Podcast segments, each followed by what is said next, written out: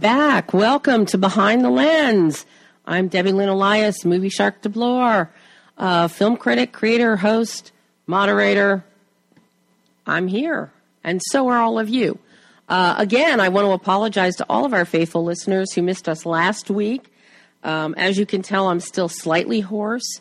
Last week, there was no horse at all. Um, I went almost a week without being able to speak, which any of you out there that know me know that that was undoubtedly a fate almost worse than death. So we'll see if I can make it through today um, without coughing your ear off. We have plenty of water stocked up. I know my 11:30 special guest Sherry Sussman. If I go off on a on a coughing jang, I know Sherry can talk for 15 minutes and I don't have to worry. Um, we do have a really fantastic show today. I am so thrilled with this post Super Bowl Sunday uh, show. Three incredible, incredible guests. But before we talk about them, let's talk a little bit. I am very dismayed to say that my sound engineer, Brian, did not see the Captain America Civil War trailer that debuted during the Super Bowl yesterday. So I cannot ask him, is he Team Iron Man or Team Cap? Um, I have made my choice of being on Team Cap because let's be a rebel. Um, but wonderful entertainment yesterday. I know all the big buzz today is about the Super, the Super Bowl commercials. Uh, there were plenty of them, very lackluster in comparison to other years, also much lighter in tone than in other years. Uh, but there are some obviously obvious big winners uh, especially the Ant Man Coca Cola commercial, and of course, Helen Mirren doing a PSA dis- disguised as a commercial for Budweiser beer. One does not think of Helen Mirren as having a frosty cold one at the end of a hard day, but live and learn. Um, so here we are now today, as everybody is in the aftermath of the Super Bowl party glow. Uh, Joining me today will be three incredible filmmakers. First up is going to be Greg Kohs. Greg was scheduled to be with us last week, but due to me being ill and the show not going forward, he kindly rescheduled for today. I can't wait to talk to Greg. Uh, he's a documentarian. He has, I believe, 10 Emmys to his name already. Um, he has a new documentary that is out. It will be in theaters tomorrow uh, going through the new, basically the tug t- kind of uh, theater scheduling where people can request that, the film play in their local theater and X number of tickets have to be sold. Um, the number of theaters that are going to be showing The Great Alone tomorrow is a staggering amount of films. And it is the, st- the comeback story of Lance Mackey one of the greatest Iditarod champions of our time. And the documentary chronicles not only his life, but the 2013 Iditarod race. Uh, he, after he had won four Iditarods, and yes, it is the dog sled race, people. Those of you that aren't quite sure, yes, it is the 1,049 mile endurance race that takes place up in Alaska uh, every year. Um, it is an amazing story. Lance Mackey is an amazing young man. Uh, his family is part of the Iditarod legacy. His father was one of the founders and a former champion. And one of the interesting things that we learn in this documentary is not so much about the race, but is why we race, why man races, why an individual races, and why we move forward. It's a very inspiring documentary. It is a very beautiful documentary shot up in those pristine uh, glacial outbacks of Alaska. So Greg will be here uh, in just in the first quarter hour, just a few minutes to talk about the Great Alone. At eleven, at the half hour mark at eleven thirty, we're going to have Sherry Sussman filmmaker extraordinaire, my pal Sherry, is going to be uh, back with us again. Some of you who are regular listeners, you may recall Sherry has been with us before talking about her short film, One Night in Hollywood, which is a teaser for the much anticipated feature, One Week in Hollywood. And One Night in Hollywood is getting rave reviews not only in the United States but abroad. And this week will be showing at the Berlin Film Festival. And then for everybody, all the Angelinos around that want to see a really hilarious film. Um, it is also part of, it's showing here in Los Angeles and Beverly Hills at the Laemmle Music Hall on February 25th, I believe. I'm looking through my notes. I'm looking through my notes. Uh, yes, it is going to be on February 25th as part of the Hollywood Reel Independent Fest. So Sherry's going to talk about uh, talk more about that when she joins us, and then a real treat for me. I've had the pleasure now of speaking with Arturo Muyshondt several times. As you may recall, Arturo was here on Behind the Lens talking about his new film, The Pastor, which is currently out in theaters. Um, I thereafter spoke with him at length in a lovely one on one interview uh, that is out floating around there at various outlets in the U.S. right now. Today, joining us will be the director of The Pastor and co writer, Deborah Goodwin. Um, Deborah herself is an accomplished filmmaker she is also a member of that incredible group called Film Fatales, uh, a women's filmmaking group, uh, East Coast, West Coast, and everywhere in between. A great bunch of women you've already heard in the past from Leah Meyerhoff, uh, from uh, Jen Prediger, from Jess Weixler. All these lovely ladies are part of, fem- of Film Fatales. So Deborah's going to be here to talk today about the pastor and also about film fatales. Um, one film, I got to mention a couple things that are actually opening this week that I didn't have time to put together because of the jam packed uh, guest today. I didn't have time to pull out any sound bites or put together for you, so I thought I would just talk to you about them. The first film is Touched with Fire, which is out in theaters this Friday. It's written and directed by Paul Dalio, and it deals with two poets uh, that suffer with bipolar disorder. It's an, this is an amazing film. Touch with Fire actually comes from the title of a book. Uh, and the steps and processes of what are known as the four seasons of the bipolar fire. Paul also has, a, he suffers with bipolar disorder. So this is very much a firsthand experience in terms of the visual grammar that translate translates the emotions as well as the character construct with indelible performances by Katie Holmes, one of the best of her career, and Luke Kirby, as well as Griffin Dunne, Bruce Altman, and Christine Lahti. What is interesting about Touch with Fire is there is nothing here that is thrown in gratuitously. Everything has a purpose. Um, every character is developed. Parents are not relegated to the sidelines crying, oh, woe is me, what do I do with my child? Paul has written the script, designed, constructed the characters, and developed the visuals of the film so that the parents are on this heartbreaking journey with their children. And we see this unfolding. It truly immerses the audience, brings us into the story. Um, fueling that and aiding in that are his visuals, which are just.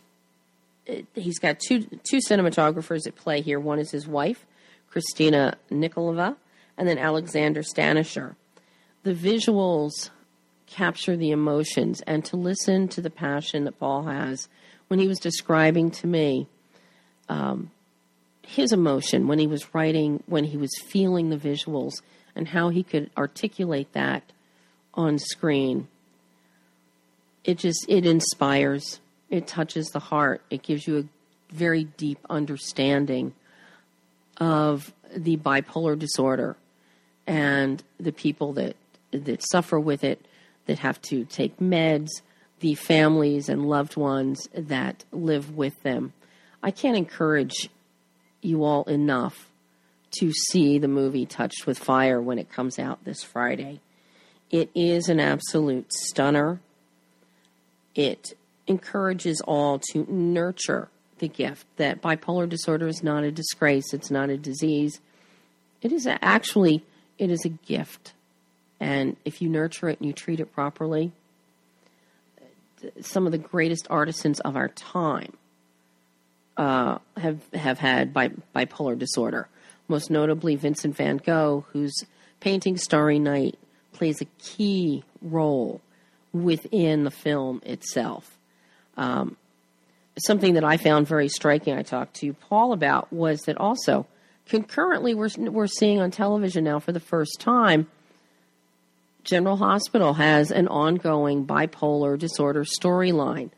It has been in the background for a number of years, but is now at the forefront with a 20 something young man who is trying to deal with that. Um, so to see this happen, to see this being portrayed on the small screen and the big screen at the same time right now, it's a huge step forward for filmmaking, for television, for storytelling. And when it's being presented and told as lovingly, as authentically as we're seeing right now, uh, it can only do all of us good to watch, listen, and understand. So, Touch with Fire will be out on Friday. Uh, please go see it. It is an amazing, amazing film. Uh, also, an interesting documentary that HBO is actually going that is premiering on HBO, I believe, tomorrow night. Homegrown: The Counterterror Dilemma. Dilemma. It's from Greg Barker. Greg, you may recall, won an Emmy for The Incredible Manhunt: The Search for Bin Laden uh, a few years ago. This time, he tackles the issue of self radicalization here at home, and it's becoming more and more prevalent uh, most recently because of the, the shootings in San Bernardino. Uh, it's a very insightful and investigative piece of journalism that takes a look at families of those that have been, uh, those of the Muslim faith that have been arrested uh, for believed terror connections, for believe for uh, believed to be self radicalized, breaks it all down, talks to people in, t- in counterterrorism organizations, um, really gives us an objective look from the ground, from boots on the ground position within the United States as to how much a problem this is, what is being done about it, how people are reacting, how to understand it better, and how things really might not be as bad as a lot of people think they are. Um, that is on HBO. It is it is a fascinating uh, inside look into this ho- this aspect of homegrown terrorism. So those are two fabulous, fabulous things uh, to check out. And I also interviewed Greg, and that will be out hopefully on my website later this week, uh, so you can hear excerpts of that and read all about that as well as my interview with Paul Dalio on Touch with uh, Fire. That will be up and out later this week in time for the film's release on Friday. So, before uh, Greg calls us in a couple minutes, let's take a short break and then we'll be right back.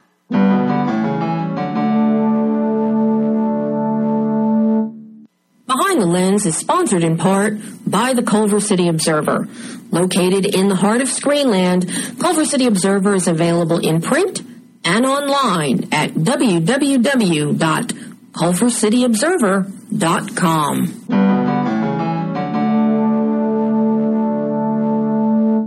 And welcome back to Behind the Lens. And joining me right now is the fabulous filmmaker, 10 time Emmy winner, Greg Kohs. Hi, Greg. Welcome.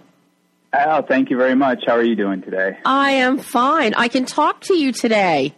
yes, awesome. I'm glad you're feeling better. oh my God! As I'm sure that Janelle probably told you, the day, when the day comes I can't talk, it truly is catastrophic.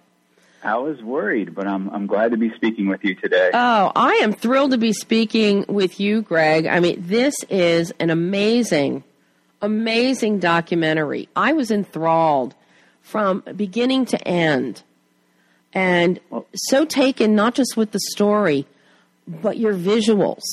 Just, it just shows us how beautiful our 49th state is.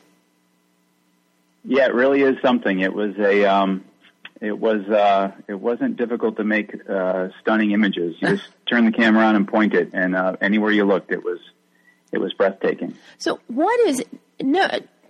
People have, have done stories about the Iditarod before, but they haven't done a story up close and personal and in depth as you have about one particular participant. And in this case, that being Lance Mackey. I mean, his record of four Iditarod wins in a row is just amazing. But how did what led you? What led you to Lance's story and gave you the impetus to want to tell it, especially the way you originally framed it with the 2013 race? Yeah, well, I you know I first met Lance in uh, 2008 while making a, a, commercial for Nike Livestrong Foundation um, about uh, uh, cancer survivors and inspiring stories of athletes who had, had uh, survived cancer. And I met Lance and spent about 48 hours with him in, in Fairbanks to tell that story. And in that time, it was just for a 60 second commercial, but in that time, I, I, I kind of gleaned that there was much more to Lance than, um, and I don't mean this lightly, than his his battle and and uh, and survival of cancer. And I felt like there were other threads and other storylines to Lance that were compelling that I was very curious about. And so Lance and I began speaking after that that encounter, and uh, I set out to, you know, told him that my mission was to tell his story in a feature length you know, motion picture, but first perhaps we start with a documentary because I knew I could get that made. Mm-hmm. Um, and that's how it began. And it was, it really, it was really uh, born out of curiosity and something that had, had attracted me to his character and, and who he was. I really admired his honesty and his kind of real as dirt nature. You know, He's, he just says it like it is. And, that's and so a, by the time everything came together, it was 2013, and that's when we set out to make the film. And that's something that really comes across is Lance is very much, you know, he calls it like he sees it, you know, warts and all. Um, he holds nothing back. There is great honesty, great, t- great truth um, that comes with Lance, and that I find very surprising. The trappings of somebody, you know, most award winners, a lot of them, especially, you know, they they want to ride the gravy train. This isn't about the gravy train for Lance. This is about his dogs, himself, and that relationship. Yeah, it it really is. You know, he's um you know, and he didn't know that at first, and that's kind of what was so wonderful about telling his story and getting to know him better and know his story better, and then to be able to share it was, you know, he he he he rebelled against dogs a little bit because it represented, you know, an identity he didn't think was his or didn't want to be his, and mm-hmm. then realized that it really was his. So, um, and came back to the dogs. So, uh, and uh, as he says in the film, he's he's he's more comfortable with with dogs than humans, and I think that really comes through in his uh, in in our encounter with him. Oh, there is there's no doubt about that. You just see one or two frames of him with his dogs and you just fall in love because you see the the mutual love between the two. You see how he cares for them, how he worries about them in the midst of a race. It is truly something to behold, and I think that speaks more about the man than anything else. Yeah, he he um he like a lot of mushers or most mushers, you know, to give credit to the the mushers I was exposed to on the Iditarod Trail, which is pretty much all of them. They they put their dogs first. They get into a checkpoint after hours of sleeplessness, um, days of sleeplessness for themselves. And they get there and the first thing they do is they they bed their dogs down. They care for their dogs. They feed their dogs. They cook for their dogs before they even take care of themselves. Some you know not everyone's the same but that's that's definitely lance and that's who he is and he he puts his dogs first um just like most parents put their kids 1st mm-hmm. so um and, he, and that's no surprise that he calls his dogs his kids so it was really something special to uh to witness and to be able to capture now, as a documentarian, how do you go about approaching a story like Lance's to develop and, and plan out where you think the story is going to go because I know that you were hoping for one thing with the 2013 race and you know as as karma has it as the universe dictates things don't always go the way we hope them to go. And how does that affect you as a filmmaker and a storyteller in terms of your shooting, your editing, and developing the story that eventually does unfold? Yeah, it, it's it's interesting. You know, it, setting out to make Lance's story, I I knew, you know, we knew um, that we had a film without even shooting a frame of film. That there was a compelling three act, amazing story there with his his wins, his victories, his four victories in a row in the Iditarod, and also another thousand mile race, the Yukon Quest, which he won four years in a row, um, in two of those years in the same year, which was unheard of. But we knew that going in, so our approach uh, going in, or uh, what I was most interested in, is I had seen a lot of videos on the Iditarod, like like you had mentioned, you had as well, um, on DVD and on television. But I'd never, I'd never really seen an intimate portrait of a musher on the trail. Just and and I was really in that was I was really curious about that, and that was my goal setting out. I it wasn't about the race when we covered the race though we covered it, you know, I have a background in NFL film, so I'm very used to telling the story of Super Bowls and championship games and seasons. But in this case, it was just to tell the intimate portrait of a musher on the trail, to see him in places no one sees a musher, you know, um, and to get to those places. And um, in the end, we narratively framed it as a race. But I have to tell you, in the beginning, I kind of anticipated just cutting interesting, artful moments with him on the trail, not knowing where he was on the trail for the viewer, just to show what it's like. And then, as it turned out, we we, we carved it into a narrative of the race, which worked out well. So. And I mean, and, and what I really enjoyed and appreciated as I'm watching this unfold, once as you're giving us the little mile markers, you know, uh-huh. in the upper left hand corner, so we know where he is along the race. The way you've structured it with old family films, photographs, interviews with his parents, his brother. Um, you feel like you're going through the mile markers of his life as well. Yeah, and and I, I guess that's it's yeah exactly, and it and um, I wish I could say, wow, I knew that was going to happen. I was gonna, I saw that ahead of time in my treatment for how I was going to approach the race, but it um as we cut his 2013 race together, the narrative, the kind of the narrative arc of his race paralleled the narrative narrative arc of his life so kind of seamlessly that it's true. These mile markers are really mile markers and mileposts of his life, mm-hmm. and um, the tone and the the temperature, attitude, and and his disposition at those different mile markers in the race kind of mirrored his life. You know, the moments in his life. So it was it actually came together quite beautifully. It was a mind meld trying to figure it out in the edit, of course, but we uh, we were able to figure it out, and I'm, I'm glad that we did. We had a very talented team working on it. So now, what were the logistics like in actually shooting the Iditarod itself, that 2013 race? How much of how much of the race did you follow along at? Were you overhead in a chopper? Run, you know, because some of those areas they're very difficult to get to. Obviously, you're not going to go in there with a camera crew. Yeah, they are. They are challenging to get to, and those were the areas. Um, you know, my, my wife was pretty ticked off at me when I was saying these are the areas I want to go that no one's gone to before. Few have, um, because they're either dangerous or so remote, what have you, or unknown. But um, yeah, I did a lot of research ahead of time. There was a, a wonderful photographer that has covered the race for many, many years named Jeff Schultz, who was kind enough to share his portfolio of photographs. And I went from checkpoint to checkpoint, all thousand miles of the race and kind of studied a lot of his still photography, which I, is just absolutely stunning and beautiful. And um, it gave me, it was almost like a location scout. It gave me a really good indication of angles, um, light, and uh, terrain. And uh, and then you know the, the challenge was then in having discussions with some of the people that cover the race frequently, saying, "Wow, I really loved that that visual you shot um, in the gorge.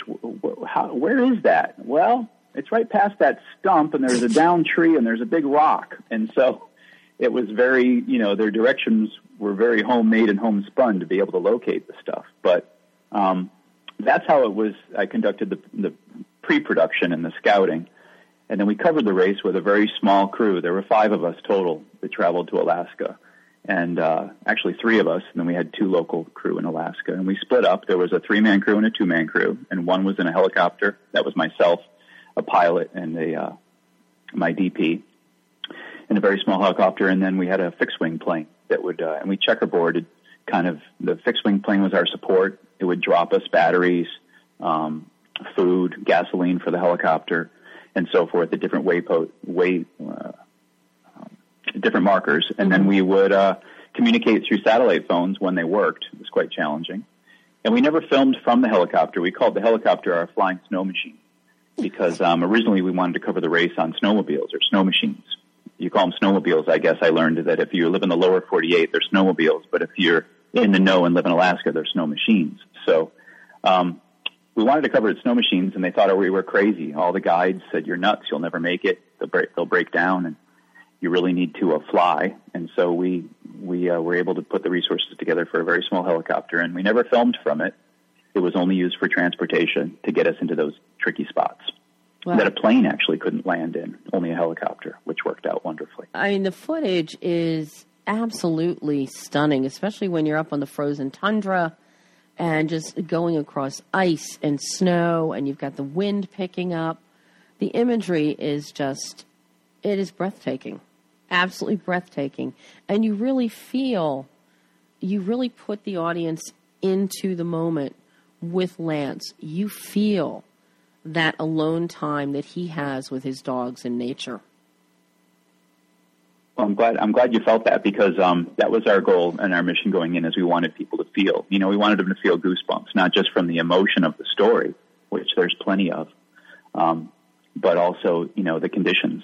And uh, and we felt the goosebumps in the conditions. I might add, but um, you know that was we knew we were going to encounter some amazing visuals, and we really worked hard to. to we we shot the film with two Arri Alexa cameras, and that was really important to us. That I wanted that capture uh, device and that sensor to um, to capture the details in the snow and the texture of the ice and the ice forms and and, and so forth. So it was um, it was quite a treat to be able to uh, to have Alaska as our backdrop when telling this very. It's a very epic environment for a very intimate story, and that was uh, we we're we're very blessed to have that opportunity. Oh, I mean, it it just on every level it works beautifully, Greg.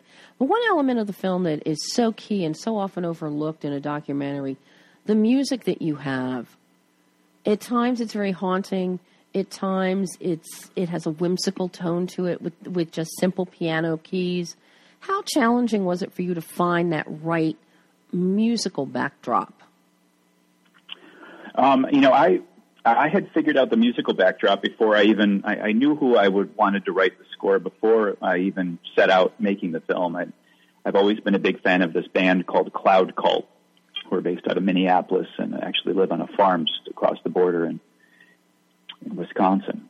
And uh, Craig Minowa is a uh, is the lead singer, and it's his band, and their, their name's Cloud Cult. And I I've always loved their music. Um, it's just it, it can be haunting and it can uh, it can get you pumped up and want you know make you want to run through your living room wall. It's just it's beautiful, and more than anything, he's a, he's an amazing storyteller. And um, so I shared a rough cut with Craig um, uh, once we had one, and he he was able to feel the story and uh, and the threads in it. Some of them he really related to, and he was he said, "Greg, I'm all in. I want to write this score." So um, uh, that's that's how we arrived at it, and we were just. It was beautiful. I mean, he kind of used Lance's dialogue. He uses the dialogue track so wonderfully. It's it's like it's lyrics. Mm-hmm. Um, and and Craig's a very very talented musician and score and, and writer and just a, a wonderful human being. So I, I think he's going on tour. So I, a little plug for Cloud Cult. I would encourage everyone to check him out. Oh, They're really well, amazing. Something else everybody can check out tomorrow is The Great Alone is in theaters tomorrow. It is. We have our, our uh, world premiere theatrical events beginning tomorrow, the 9th, and then they'll go throughout the uh, throughout the rest of the month, and then they'll continue on um, as fans request the film to come to their town. So and, theatrically. And this is a great uh, distribution platform, and I've been talking to a lot of directors that this is being implemented in. people, fans can go to your website, thegreatalone.com. They can request that the film be shown in their city. And then after X tickets are sold, because there's a threshold, the film will be there. Yeah, it's fantastic, especially for a, you know a documentary. And while people just assume, well, it's won so many awards and and what have you, and got you know a, a lot of acclaim or what have you, a lot of attention and love, they just assume that it'll have a theatrical run, and that's not always the case. It's rarely the case. um, small independent films. So this model, uh, Tugg, and, and working with Theatricast, is is really fantastic, especially for the Great Alone. Being able to get it to the fans that want to see it, and to have the option of just basically clicking, "Hey, I want to host the screening." Click on the button, pick your city, pick your theater, and not just uh, you know not the basement of a church. I mean, you're talking about an AMC or a landmark or a big oh, yeah. theater on a big screen. You know, right now. It. I'm just very upset that not enough people in King of Prussia, Pennsylvania, wanted to go see this. I know. I think uh, Cherry Hill, New Jersey, just across the across the river, poached from that screening. Yeah, so you have a uh, affinity for uh, King of Prussia. Uh, born and bred in Plymouth Meeting, right outside Philly. All right. My mother well, lived at the King of Prussia Plaza. Oh, nice. Well, you know, you have the option to host a screening yourself. So yes, well, I'm here in, in Culver City right now, but of course Burbank also fell short out here, so I may have to do something about this. Yeah, well, you know, we went. It, it was kind of fun. We went with a heat map that the you know Tugg and Theatricast put together from all the like 800 requests for the film, and we uh, we seeded these screenings in the uh, in the cities that uh, spoke the loudest or barked the loudest, no pun intended. And um, and some were able to achieve the threshold, and others came close. But it's it's not over. It's still able to come back to that city, and so we're still working at it, spreading the word. Well, we appreciate the love you're giving the film and helping us do that. Oh, I, I am just I am a huge fan of your work anyway, Greg. Um, a huge fan of all the NFL stuff that you've done over the years. So to see this is just fabulous. I can't thank you enough for joining me today. This has been an oh, it's ab- been a pleasure. Thanks so much. An absolute delight, Greg. So for everybody, the Great Alone. Go to thegreatalone.com.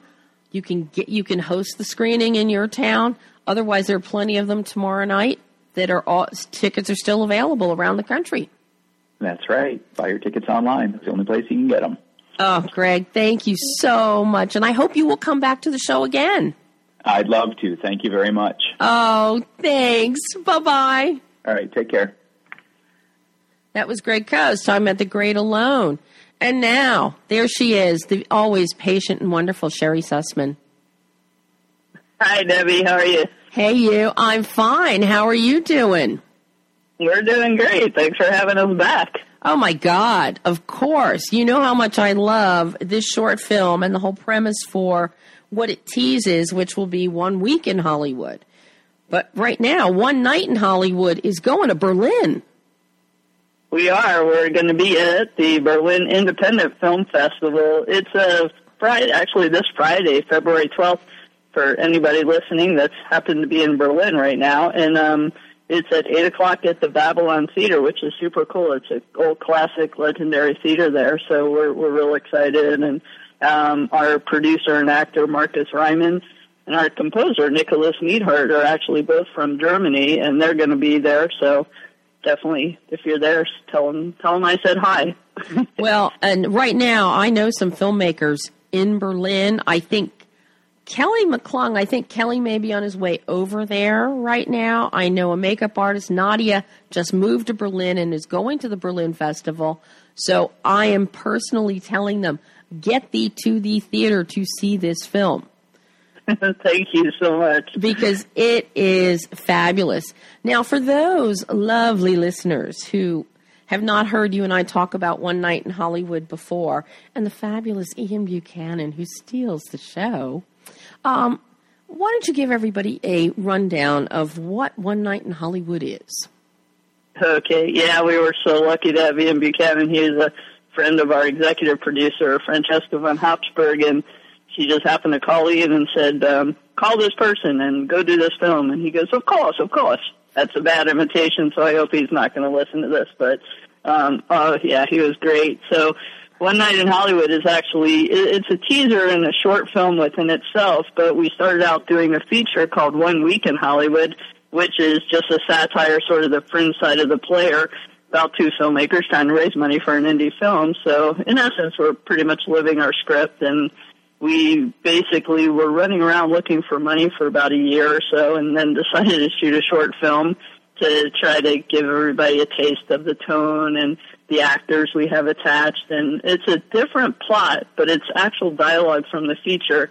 So um I've done shorts before and had some good luck. So one Night in Hollywood is basically about two uh, filmmakers who think they have the perfect investor, and he just wants them to kill a studio VP, and he'll give him a half a million dollars. And um, basically, our tagline is oddly enough that that's not their biggest problem. So it kind of goes from there. well, and one of the great things is, and I he's coming back for the feature. Jeffrey Norvit, your DP. Yes, Jeff. Jeff is actually he was an A camera operator for years in the business. Shot phone booth and um he did Punch Drunk Love. Yeah. He goes back. I don't want to date him like myself, but he did the Karate Kid and old film um TV shows like L.A. Law. Mm-hmm. So he's um Jeff he's is all, all my indie films. Oh, Jeff is amazing, and you know when people see one night in Hollywood you know, the, the color, the saturation, the lensing, the lighting. This is not some, you know, little short film that looks like a low budget, no budget. This is high polish, high gloss, really gorgeous short film. Uh, thank you, Debbie. Um, basically, uh, you know, Marcus and I, we, you know, who produces with me, we just called in all our favors of you know, you find in Hollywood, it, it really is a friendly town. People like to work and they want to work and, um, we did do it on a pretty low, no budget. We only used about 11,000 cash, which is, you know, it's a little higher than other shorts, but lower for what, you know, our production value were, was. We were really lucky. We had a Technicolor, a friend of mine, Marcy Jastrow, uh, senior VP over there, who's helped me with all my films throughout the years and uh, Chris Wagley did our color timing at Technicolor, so we were super lucky. And of course, Jeff, my DP, came in for free, and we we just got really lucky with um, really great people and good you know production services and. Um, yeah, it'd be, it's fun like doing indie films when you're in LA. I think people have a misconception, you know, but people really will come and jump on board. Oh, and I've seen, you know, I've seen that with some of the stuff that I've produced, and people are always willing to jump on board. And it's even nicer when they want to jump on board for free. Um, but don't get any ideas out there, people. Je- you cannot get Jeffrey Norvid for free. You will. No, no, I didn't mean. Yeah, you're right. He'll you, kill me. I you will. You for will. Free. I mean, we always pay them something. You know, I take that back. Thank you. He'll kill me. He, you know, what's funny is I actually always do pay him, even if you give guys, you know, a few hundred dollars or three to five hundred. But the guys I've been fortunate enough to work with. Also, Augie Hess, who edited, um, was William Friedkin's editor on 12 Angry Men for HBO and Rules of Engagement. And um, I, I always say it's no money because to me, you know, what I pay them is no money to them because they all make, you know, the A-list uh, prices. So, yes, uh, free to me is a few hundred dollars here and there. Hey, you know, but eh, but for everybody in LA who likes to share in this filmmaking experience – I mean, this is really custom made for everybody in LA, everybody in the film industry will really relate to the themes that you have going in the short, in One Night in Hollywood. And for everybody local, they can trot on over to Beverly Hills to the Laemmle Music Hall on February 25th to see this little gem. Yeah, we were um, lucky to get into the Hollywood Reel Independent Film Festival, so we're at 6 o'clock, February 25th at the yeah my favorite Lemley Laemmle theaters I love. So we're at the music hall um, on Wilshire in Beverly Hills, and we'll all be there. Even I'm going to be there. Even I'm, I'm sorry. Even I'm going to be there. You're going to be there? Oh, okay. Well, I'll have to get you a ticket. I'll buy my own ticket. this uh, is indie filmmakers. We uh, have to buy tickets for everybody we can. no, that's okay. I'll buy my own ticket. You know. No, bar, barring a catastrophe, I will absolutely be there, and that's a great weekend too because the following day are the Independent, the Film Independent Spirit Awards, and that Sunday is the Oscars. Right, and actually, these two festivals we we're just so happy to be in, and they're both perfect for our film because they're literally independent film festivals, and that's what we are. We're just an independent film and trying to just have fun making a really fun commercial but sort of edgy indie film about indie filmmaking. So um, we're we're pretty close, I think, to getting the money for the feature, hopefully, and uh, then you know the short really really paid off for us, and we totally appreciate your support too. It's it's been great. We've had a lot of great people supporting the film. Well, it's it's such a it's such a fun film, and you know, besides Ian, you have some great guys in there. You got Kyle Kuminski and Rick Peters, who also join in the fun with Marcus and Ian, and it is your casting is just ideal. Oh, thank you so much. I yeah, I've, I've just um, I, I love actors, so I always like to find people that have been around for a while, and always like to have fun. Like Ian, you know, you just sort of let them come and play. And I mean, I think the most I directed Ian was uh, walk while you're doing the line of coke while you're walking out the door. I mean, that was it. You know, it was like. uh do the line of coke while you're walking out, out to the patio there, Ian. That that's it. And he goes, oh, okay, okay. But I mean, they're so great. And then Kyle Kuminski's an up and coming actor that I was lucky to find through an, an agent I've known for 20 years, uh, Maggie Abbott, who's a veteran agent in the business, used to represent like Peter Sellers and incredible people. And she she said, you know, you must check out this guy. And and I did, and I think he's got a great future. And uh, Rick Peters, of course, was on Dexter, and Maggie recommended Rick also, and they're all attached to the future. So uh, we're we're super lucky.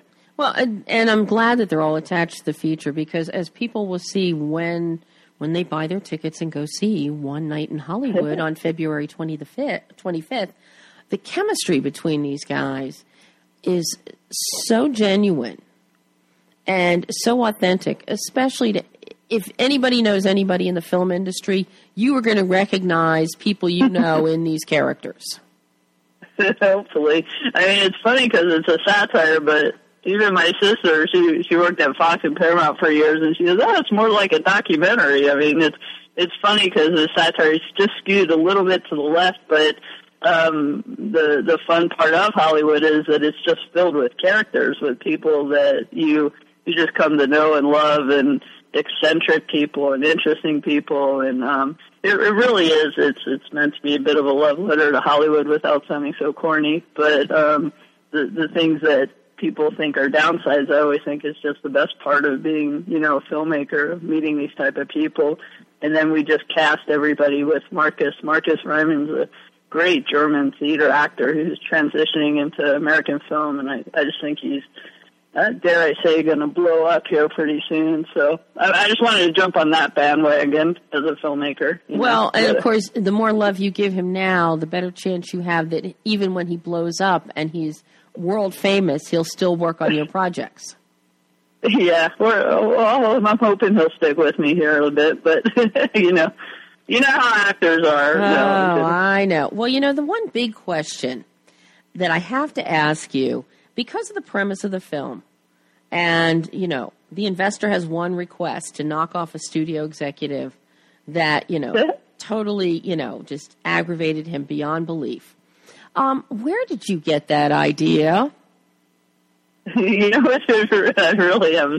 It came because Marcus, Rick Peters, and I were sitting at the one on one coffee shop talking about, uh, we were kind of stuck on getting the financing. We'd ask everybody we knew and and uh, I said, well, maybe we should just shoot a short film just to work. And we really had no intention of doing this. We all just wanted to showcase the people we had. And Marcus really hadn't done a lot of American films. So, you know, at the end of the day, we all just want to work.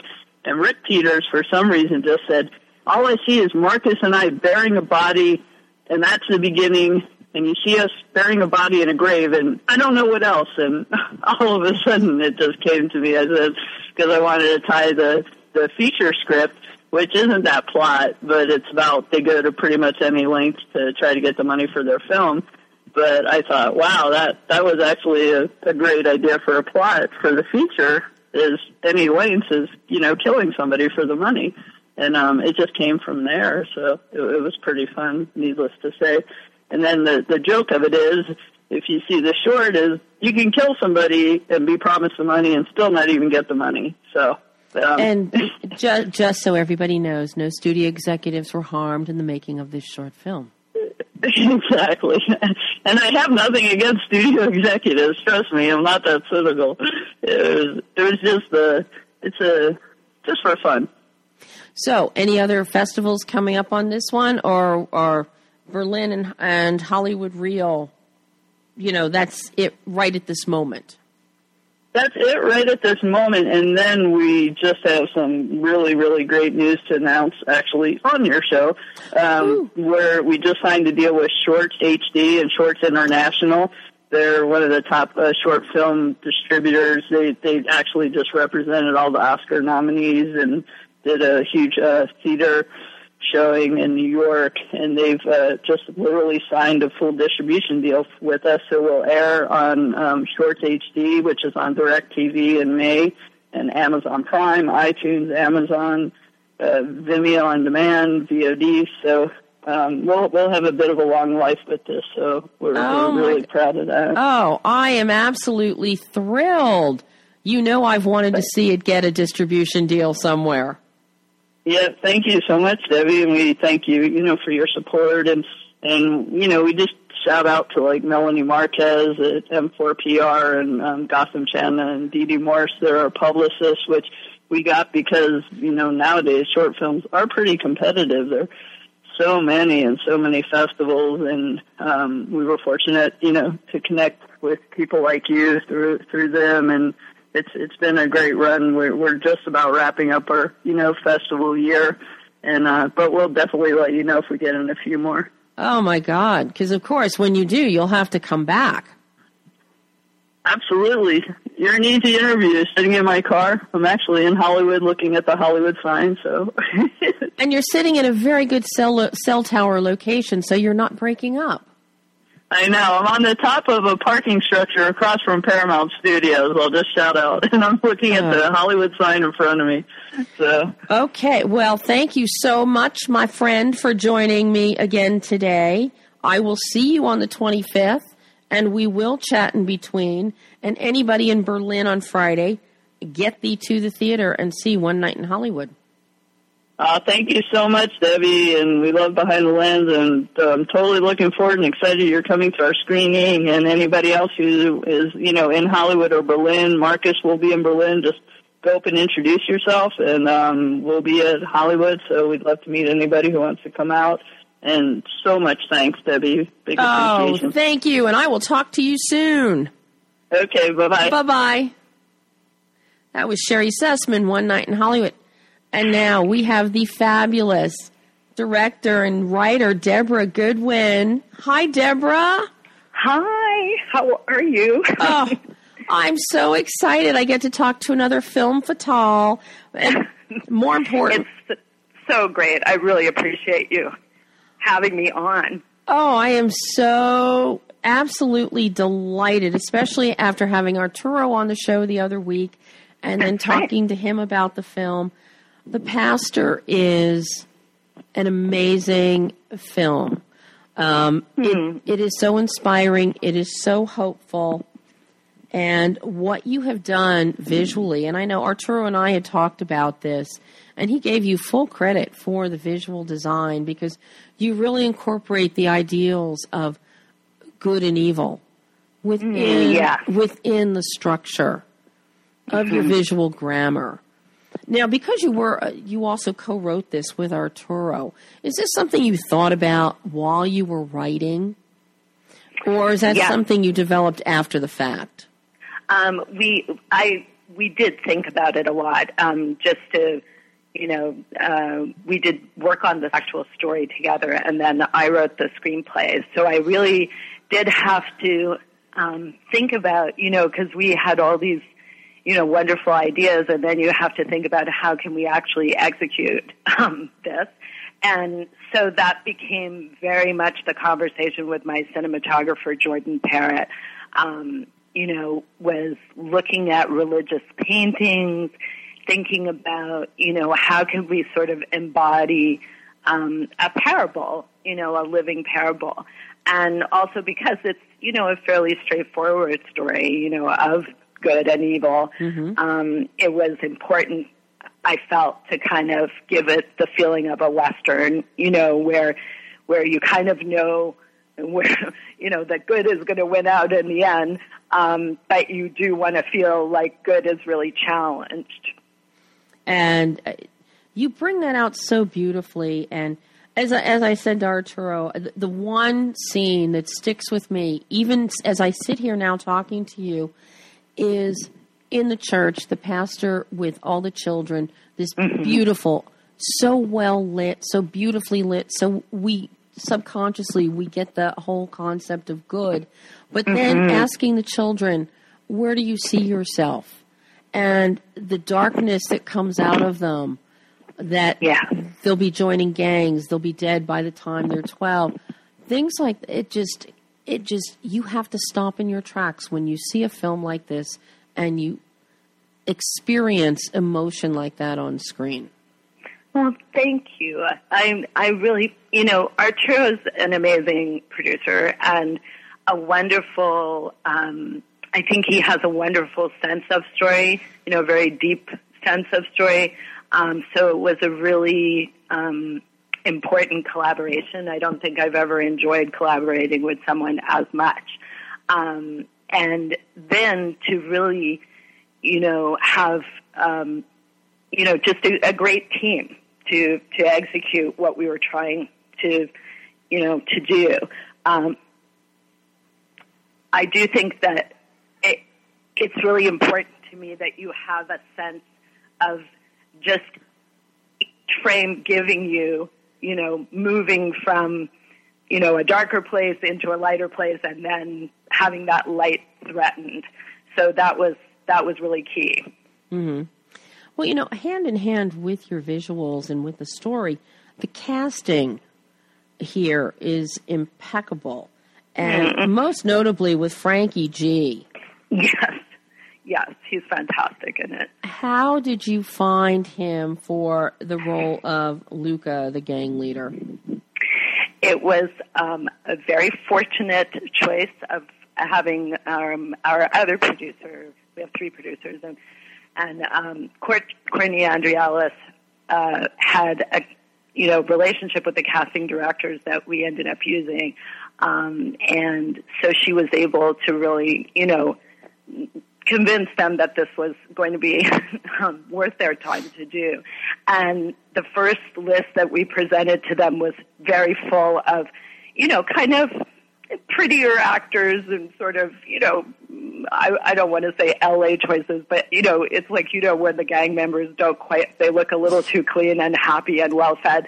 Um, so we really wanted to have a villain that felt powerful, um, and also that really had, you know, um, just you know a gravitas. And they suggested frankie. Um and when i met with him i just was really it he'd read the script so deeply. He really felt you know very strongly about the character. And he also came up with you know one of the key um moments in the ending for his character.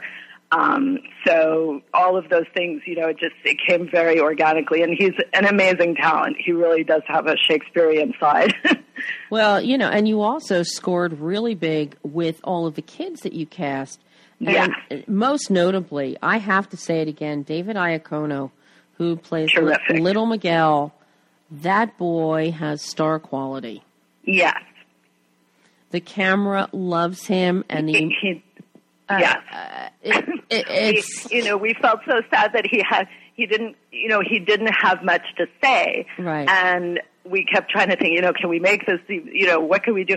But he does such a beautiful job of conveying this whole backstory of this kid that we basically had to cut out. You know, I mean, just phenomenal. But now I have to ask you, how do hmm. you go from doing a film like Vampires in Venice to doing a film like The Pastor? Well, you know, funnily, vampires also had a very redeeming, uh, you know, sort of element to it, even though it was, you know, obviously, um, uh, you know, genre, strict genre. Um, Vampires always have redeeming elements. Yes. It, but you know, it was a young man's struggle um, sort of against you know the dark forces as well. So I thought it was interesting that that the you know the next project I got to really you know grab hold of was you know ends up being sort of that story also. I just you just go from one thing to another. I mean, I hope so. I hope that is the trajectory now. well, now your next project, you are going to be working with Arturo again in Wolfgang yeah. Cinema with the two lives of uh, Maxie, Maxie Cap- Kaplan. Now, is that going to be along the Wolfgang Cinema, the the inspirational yeah, yeah, style I of film? I think that's definitely an inspirational story, and um, you know, it's based on a short story. Um, and you know, both of us, when we read the story, thought, you know, this feels almost like like it could be true, like it's a documentary story. Um, and I think there's definitely a redemptive, um, you know, theme that runs through it because the main character really loses everything, but then kind of gains more than he ever could have if he'd stayed in the lifestyle and and you know the the surroundings that he was sort of born into. Is that where you see your, yourself go, going now, the trajectory as a storyteller, as a filmmaker, for with these films that have redemptive value, that are mm-hmm. character studies with underdogs and overcoming, you know, self or others in order to become a better person? I do. I thank you for asking the question because I think that um, there's enough, you know, there's enough of the gritty, dark, you know, um, irredeemable side out there. And believe me, I have enjoyed, you know, many movies, you know, that had a really dark sort of, you know, um, despair almost at the end. But I just feel like I personally can't um, tell those kind of stories. I feel like I, I just uh, at this point in the way the world is, the way you know everything's pointing um, in the direction of trying to bring people more hope and more sense of optimism. Um, and also, you know, explore difficult questions, you know, and show that it's not easy. It's not easy to be happy. You know, it's not easy to care about other people, that it's a struggle, and those struggles can be really um, challenging and dramatic, you know. Well, unfortunately, our time today is actually up. I'm getting the evil stare from Brian in the booth. I bet you are. Oh my God. Will you please, will you please come back on the show again? Oh, absolutely. With pleasure. You know, and we can do a much longer chat. I, w- I would so love that. That would be great. And I really appreciate you inviting me. Oh. And this is a great show. Thank you so much, Deborah, and thank you. And I look forward to talking to you again soon. Excellent. Okay, bye bye. And that's it for today, folks. Behind the lens. I told you it was jam packed. We were packed. Next week, Oscar nominated costuming, and Susan Klassen is going to be joining me live, and we're going to talk Edith Head.